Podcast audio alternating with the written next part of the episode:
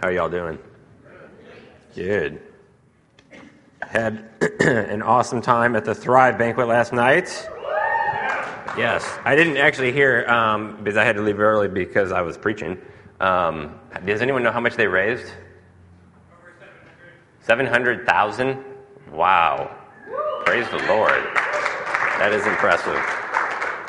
impressive. Um, excuse me. I'm probably going to be doing that a little bit because I'm getting over, I'm hoping I'm getting over a cold or something. Um, and Pastor Vaughn's back is out. Um, possibly the, maybe the worst it's ever been.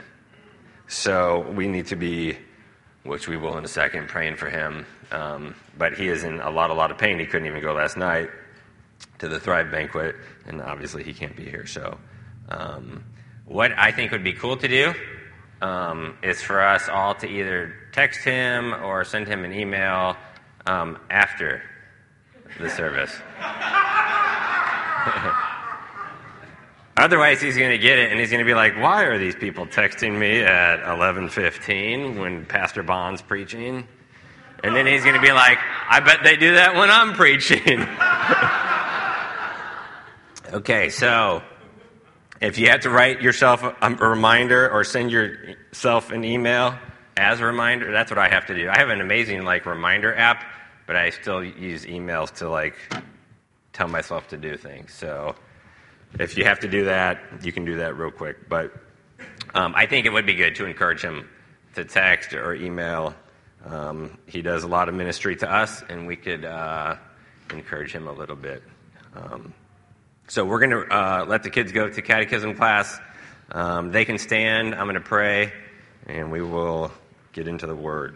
God, we do want to um, intercede uh, for Pastor Vaughn, and do pray, God, that you would... Uh, Touch his back right now, God, all the pain that he's in, that you would remove it. Um, you know exactly what's going on. You, um, you're the great physician, and, and you can heal it, Lord, just like that.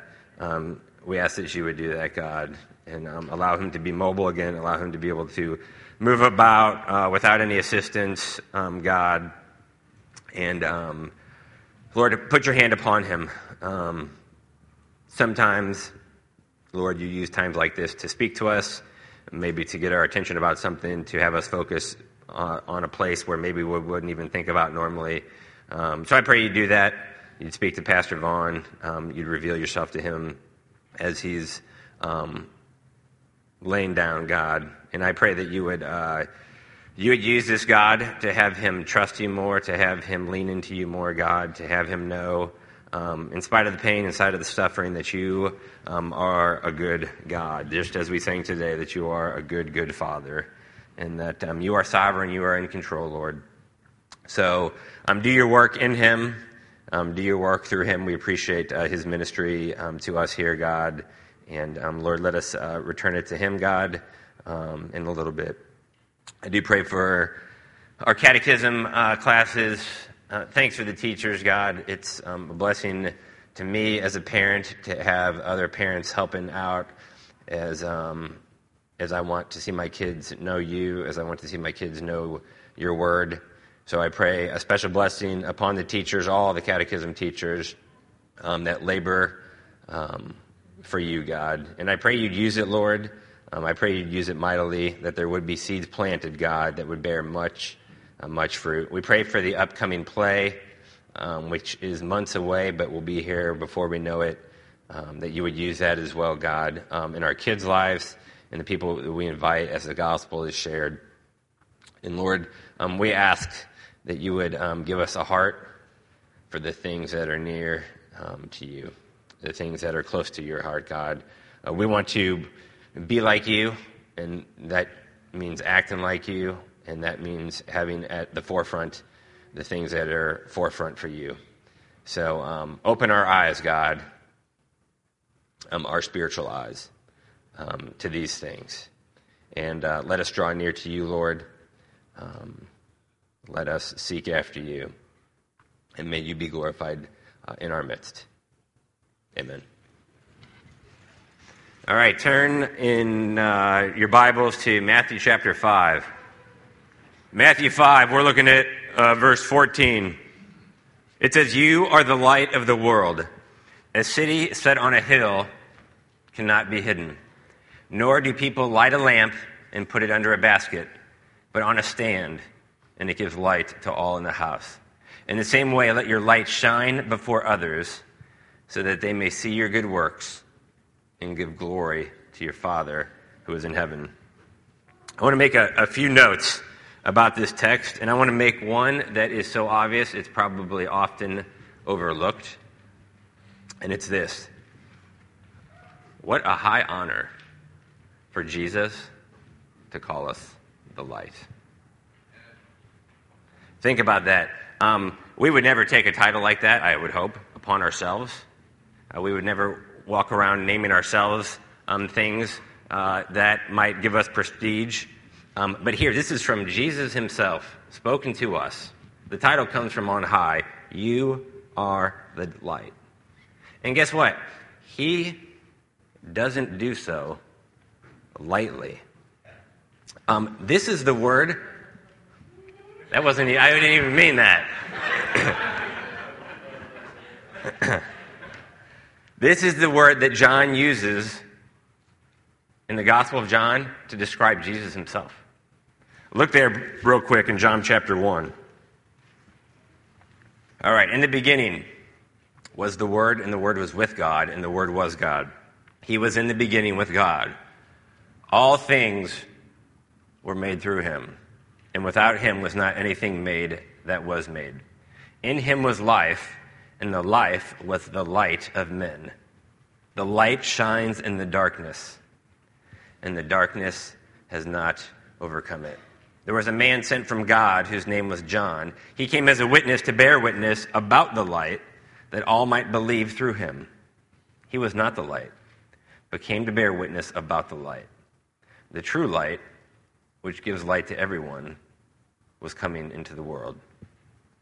So, this is used about Jesus, and then Jesus uses it about us.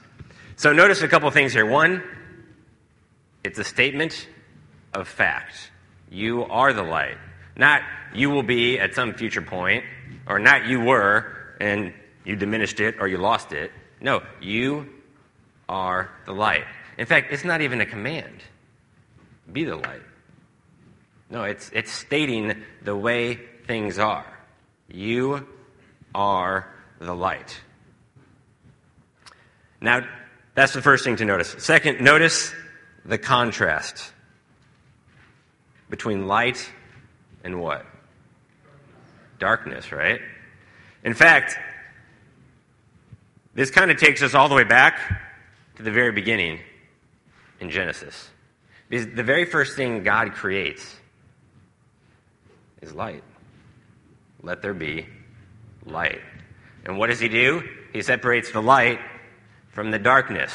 And so throughout all of history, we see this theme woven of light and darkness.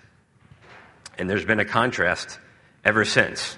So there's a contrast between us being light and, and darkness. Okay? In fact, if you are light, you are shining it into the darkness. So notice what we are not. We're not part of the darkness. In fact, light by definition can't be dark. Right? It can't be dark. Uh, if it was, it ceased to be light. Look at First Peter chapter two. There's a couple of things we're going to look at today. Um, actually, a number of things. There's a few things that, that I want to make sure stick with you. Actually, I'd like it to all stick with you, but um, that might be just too high of hopes. Um, that's not an insult. That's just, I'm the same way, right? There, I try to take two or three things away from the sermon. So one of the keys, though, is that you're the light, okay? You're the light. Uh, the second one, though, is, is here. Uh, it's it's an amazing verse in First Peter chapter two, uh, in verse nine. He says this: you are a chosen race. I mean, it's really, there's all this Old Testament allusions going on here. Um, you are a chosen race, a royal priesthood, a holy nation, a people for his own possession, that you may proclaim the excellencies of him who called you out of darkness into his marvelous light.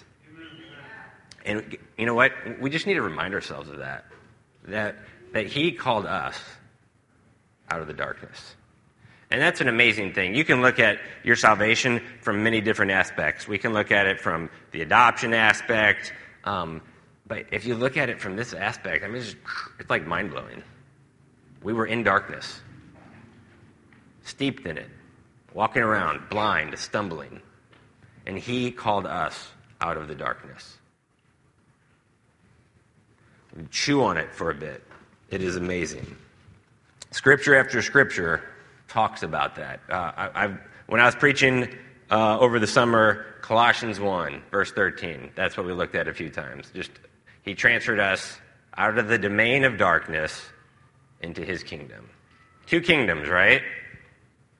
Satan's kingdom, God's kingdom. Okay? He takes us out of the one kingdom and transfers us into the other kingdom. Look at Ephesians chapter five. I don't like starting in the middle of like the, in the mid sentence when I when I'm looking at a verse. Um, and the problem is then you if I, I want to start in verse eight, but then that's in the middle of a thought, so then I got to go to verse seven. But then there's a therefore, and so then he's making a conclusion. But then you need to know what the conclusion, where he's coming, how did he come to that conclusion? Um. And all of a sudden, you're like all the way back at verse one. So, honestly, that's probably where we need to start. But the problem is there, then there's a therefore. Okay, so eventually we'd be back in Ephesians one one. We don't have time for that. Um, so we're just going to start in verse one, and you can figure out the therefore uh, later. Okay?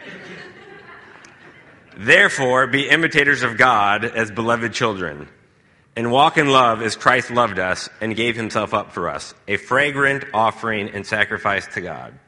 But sexual immorality and all impurity or covetousness must not even be named among you, as is proper among saints. Let there be no filthiness, nor foolish talk, nor crude joking, which are out of place, but instead let there be thanksgiving. For you may be sure of this, that everyone who is sexually immoral or impure or who is covetous, that is, an idolater, has no inheritance in the kingdom of Christ and God. Let no one deceive you with empty words, for because of these things the wrath of God comes upon the sons of disobedience. Therefore, do not become partners with them. For at one time you were darkness, but now you are light in the Lord. Walk as children of light. So, once darkness, now light. And what's he saying? Don't get confused between the two. Don't act like you're the darkness. Don't be partners with them. Walk, there's the command, in the light, as children of light. To be called light is a privilege. A privilege indeed. You are the king's, and you are his rightful possession. And you need to glory in that. Enjoy being the light. Enjoy it. Because you're the light, you need to shine. That's what light does. Naturally, it shines. So we need to shine. Shine how? With the gospel. For one. Um, but look, I understand our plates are full with activities and responsibilities. Uh, basketball season just kicked in for us, so we're in full swing. Um, there's never an excuse, though, for us to not share the gospel. We need to be sharing it. Um, there's no legitimate argument for anyone to make to not share the gospel. I've heard people try to make arguments. Um, there's no legitimate argument. We're all called to share the gospel. It's not just my job. It's not just the pastor's job. It's not just the person who has the gift of evangelism. It's everybody's job. The command is for everyone. Go. Uh, listen, the servant, which is what we are, uh, we don't get to decide where we serve. Right? The servant doesn't decide where he serves. He serves where the master tells him. And the master has told us, all of us, plant the seed. Till the soil. Scatter the seed. Sow it into the ground. And we cannot get choked by the thorns and the thistles of life. And trust me, I can I can feel them sometimes, right? Starting to choke in, activity after activity. And what happens is we think, well, tomorrow I'll give some attention to that, and tomorrow I'll I'll think about reaching out to my neighbor, or tomorrow I'll focus on my coworker. And we have all these tomorrows that never become todays. And that's the danger. And then all of a sudden we're years down the road, and we've been at our work for years and years and maybe never shared the gospel with anybody. Or we've lived at our house for years and years and maybe never shared the gospel with any of our neighbors. Because we have all these tomorrows that have never become todays. I think there's another challenge too, and it's it's this. um, we can get very inward focused with our own spiritual life. And we get so focused on us um, having our quiet time and praying, which are good things. But those become basically excuses or distractions um, for us never to take, um, to get past our, our prayer closet. I mean, we're praying and we're doing these things, uh, but is it really affecting us? Um, the uh, televangelist, some of you that are older will know, um, Jim Baker, who committed all sorts of heinous sins, um, had quiet times of like four and five hours a day. You know, he'd go into his office and supposedly would read the word and pray four or five hours a day, this televangelist. And um, and then a light was shed on the, the heinous life that he was living. So what he was getting here sure didn't make a connection with his outside world. So he had, apparently, um, all of this, but it, it never reached here to reach there. So we need to make sure that, um, you know, there's there's some times where we're dealing with something and, and we kind of need to, like, work through some things with the Lord. But if that's been, like, years and years and years for you, that's you gotta you gotta move through that, past that, and, and start using your gift for others, okay? If if I if having an issue or a problem or something I'm struggling with is my excuse for not sharing the gospel, for not doing ministry, guess what? I'll always have an excuse. Me personally, all right? Because I'm always going to be working with through something, and you guys are too. Everyone has their struggles, and guess what? If you're growing in the Lord, He's going to be revealing stuff to you that you have to work through. If He's not showing you areas that you need to be working on, that would be concerning if I was if I were you. He, he's always pointing out all st- sorts of stuff to me. He uses my wife to do that just greatly. Thanks, babe.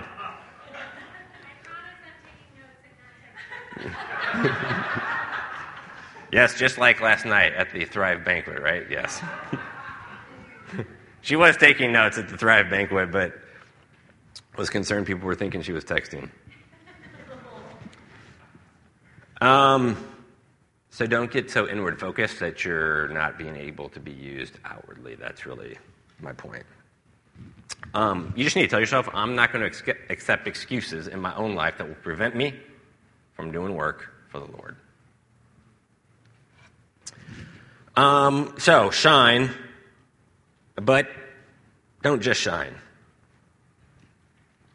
Shine brightly. Um, you know, at stores, you know, you go to the light section. Have you ever been to Lowe's or Home Depot? Like, they got like an entire, there's so many bulbs, it's crazy. And now that you got L E Ds and those little twisty, and whatever they're called, um, and then the regular ones that most of us grew up with. But there's forty-watt bulbs, there's sixty-watt bulbs, there's one hundred-watt bulbs, and now apparently there's like thirteen-watt bulbs that are just as bright as the sixty-watt bulbs. And I don't understand how that works. Um, but the point is this. Some shine brighter than others. Some shine brighter than others. Uh, my exhortation is to be the bulb that shines brighter. Listen, someday you're going to be dead. And your body is going to be laying in a casket. And as friends and family uh, console one another,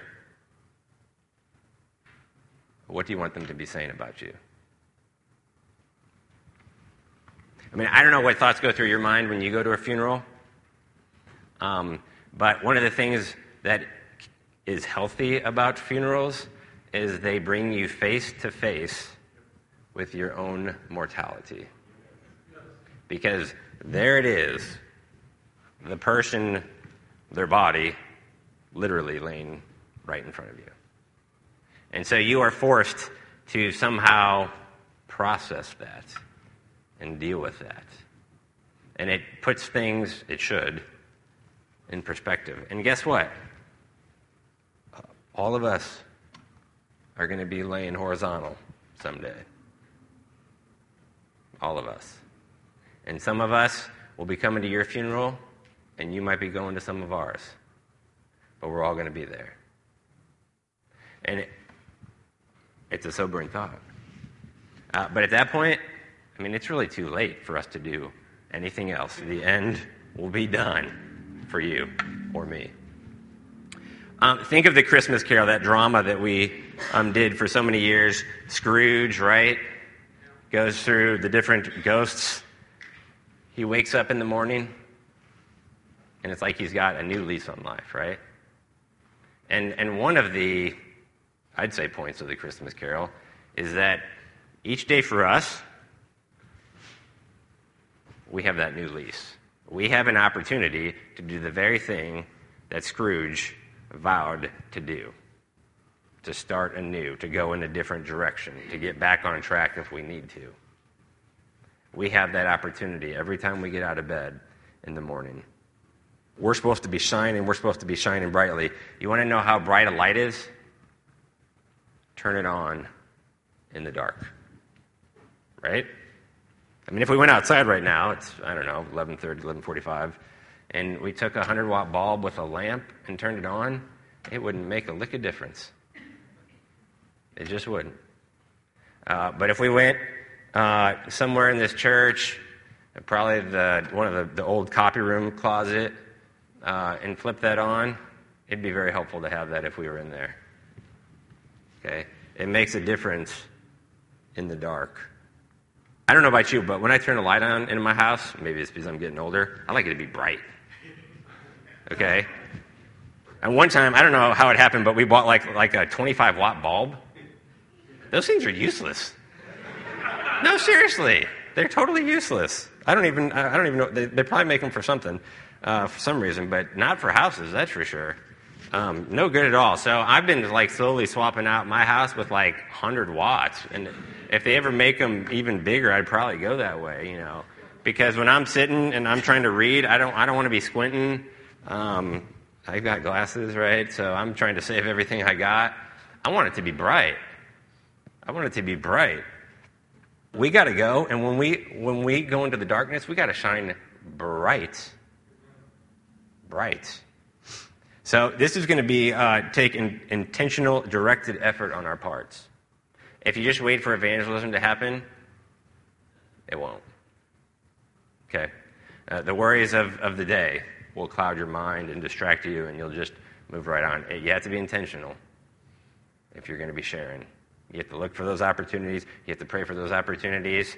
Um, in the life groups, we talked about praying for the people that we want to get saved. And you talk to soul winners, and when things are bathed in prayer, it seems God works the most, acknowledging that He is the one who has the souls in His hand. So, um, go back to Matthew for a second, because I want you to see this. So he starts out in verse fourteen, "You are the light of the world. A city set on a hill cannot be hidden," Matthew five. And then he says, "Nor do people light a lamp and put it under a basket, but on a stand, and it gives light to all in the house." Um, I think an application here is this: don't hide your light. Don't hide your light. That might seem common sense, but Jesus points it out.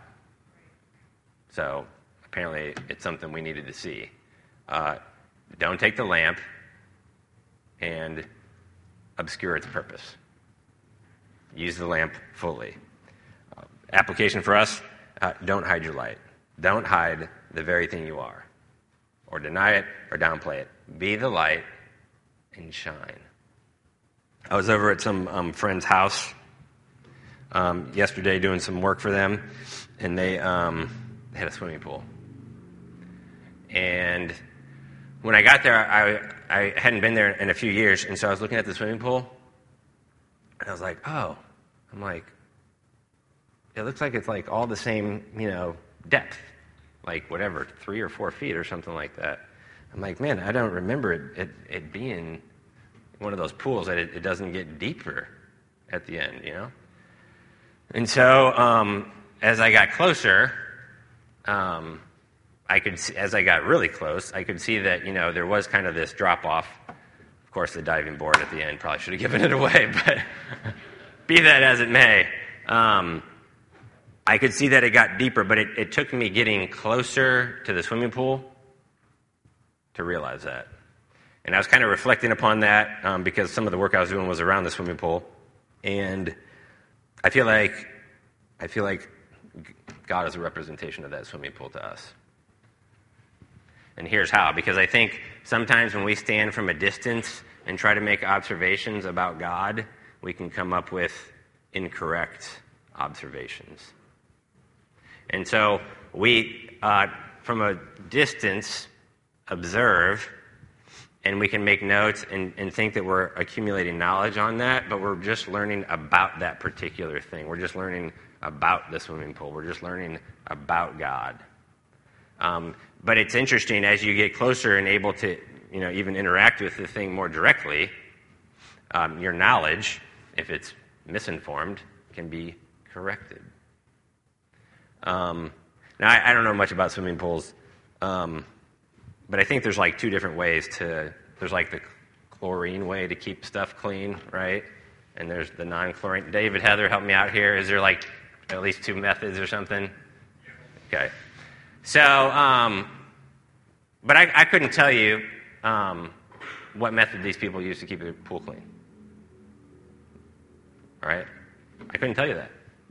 But how could I have found out? Get in the pool, right? Now, I could have gotten close to it or smelled it or even tasted it, which would have been kind of weird. Um, but um, I could have experienced it, I guess is my point. And I think a lot of times uh, we're content with our relationship with the Lord of just observing from a distance. Um, maybe even getting a little bit closer, uh, you know, just enough to see, well, it, it is actually deeper at parts, you know. Um, but our relationship with the Lord, I want to encourage you that we don't want to just learn about Him. We want to learn of Him. Not just learn of Him, we want to know Him. You know, there's two different words, actually three, but two different main words for knowing in the New Testament. And it's really interesting if you ever um, do the study on it. Um, but one one is basically know in a more general sense, and one is more know in a relationship, intimate sense. Um, and the one, it, we're actually supposed to do both when it comes to us and God. We're supposed to know about Him, but we're supposed to know Him. So, yes, is it good to observe the swimming pool and even get close to it? Yes. But at some point, we got to get into the swimming pool.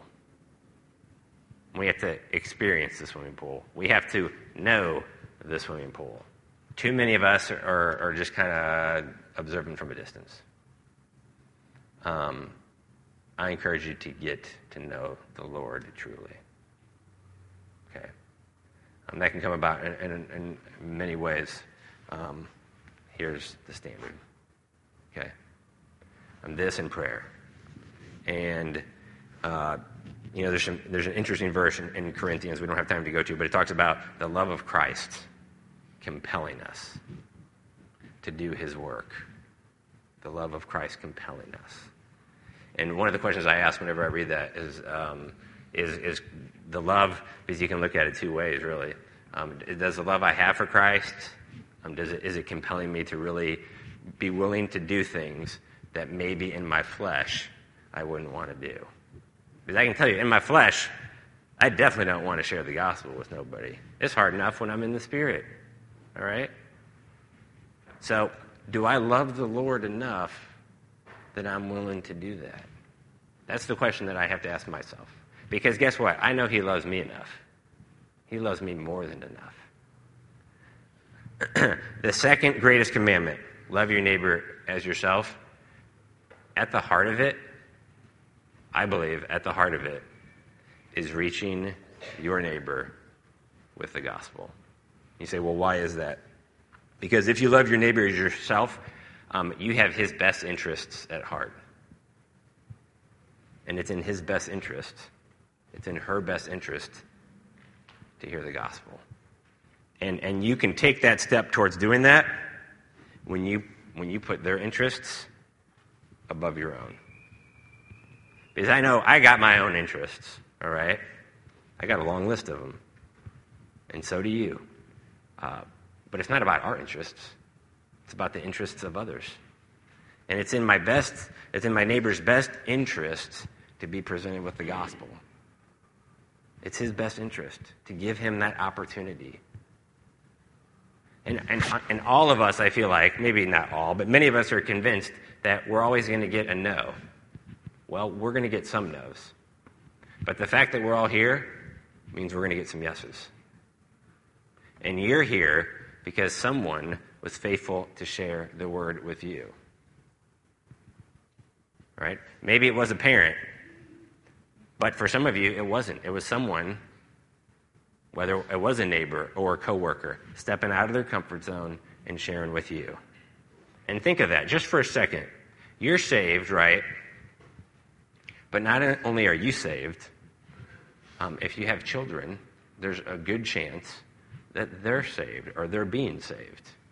So when they shared with you and gave you the word of life and you responded to it, I mean, you talk about transformational just for yourself, but I mean, it has an outworking effect that is bigger than just you.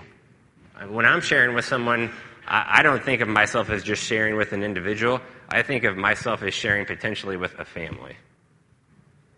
So you might be sharing with the boyfriend, but he might go talk to his girlfriend about that. You might be sharing with the husband, but he might go home that night and talk to his wife about it or his kids about it. And that might stir something in them. Maybe that word wasn't even necessarily for that person. He's just the conduit to get it to where God wanted it to go. I don't know. But we gotta we gotta kind of have a more of God's perspective and, and this bigger perspective of the work that the Holy Spirit does when we're preaching the word. And here's the thing, um, you're not responsible for the fruit. You're responsible to preach the word. You're responsible to sow the seed. Okay? God will make things fruit that he wants fruit. He'll do that. If you are faithful, I believe there'll be fruit. Um, some are sowers and some are reapers. Okay? And some are really good reapers. I mean, they just like open their mouth, you know, and they're like Billy Graham or Franklin Graham, and people just, I want to get saved, right? I'm more like the sower, I feel, okay? That's fine. I mean, if that's, if, hey, if that's my position, then I'm going to be the best sower I possibly can. And I'll scatter the seed, and I'll scatter the seed, and and uh, and I'll, I'll water it, or one of you can help me water it, right? And someone else can... can can uh, can reap that. That's fine, really, right? Because our heart should be for souls. So I don't care how they get saved or, or who saves them. I just want them saved. That should be our heart as well. Um, the church is a witness to who Jesus is. And guess what? We're the church, right? Someone at some point was light to us. And we need to be light to others. Uh, one of my uh, one of the, the students that changed the globe was uh, saying, "Man, you know, all this crazy stuff going on, and it just seems like you know society's getting worse." And so he's been asking me for to kind of preach on like end times and what it's going to look like. You know, Matthew twenty-four is a good place to look. Um, Jesus says, "The love of many will grow cold." That's a scary thought. I don't know how much time we got left. I don't know how much time you got left. I don't know how much time I got left. I don't know how much time until Jesus comes back. If he comes back right now, no complaints here. All right? I will be rejoicing greatly, and I am ready for him to come back. I do know this. Our time is short. We are not guaranteed tomorrow. And God has given you spheres of influence um, that he hasn't given me, that he hasn't given the person next to you or in front of you or behind you. So he plants each of you uh, where he wants you. So you have the neighbors that you have because that's the way God wants it. You got the coworkers you have because that's the way God wants it. And that's where you're supposed to shine. You got the family you have, sorry, because that's the way God wants it. That's where you're supposed to shine, to those people. Okay? Let's pray. Lord, thank you that you are the greatest, that you're the best, that you are the light, that you illuminate our souls and our hearts, God. I pray that you would shine in our hearts, God, on this issue of evangelism, on this issue of reaching out, on this issue of being really gospel-oriented. Make us, God, your servants in this area, Lord, that we would step out. Thank you for the examples in this church of people that we all come into contact with and know, Lord, and um, their heart is for evangelism, Lord, and um, I pray that their example would be an example to us to uh, pick up the flag with them, God, and, and be sharing as well. Lord, we don't want to see people go to hell. I believe that of everyone in here, God. Um, we want to see people know you. And so I ask, God, that you would use us. Let us not leave it to another, God. Um, you've put us where you've put us for your purposes. So let us be faithful, God, faithful servants of you. Let us do the things, Lord, that you want us to do.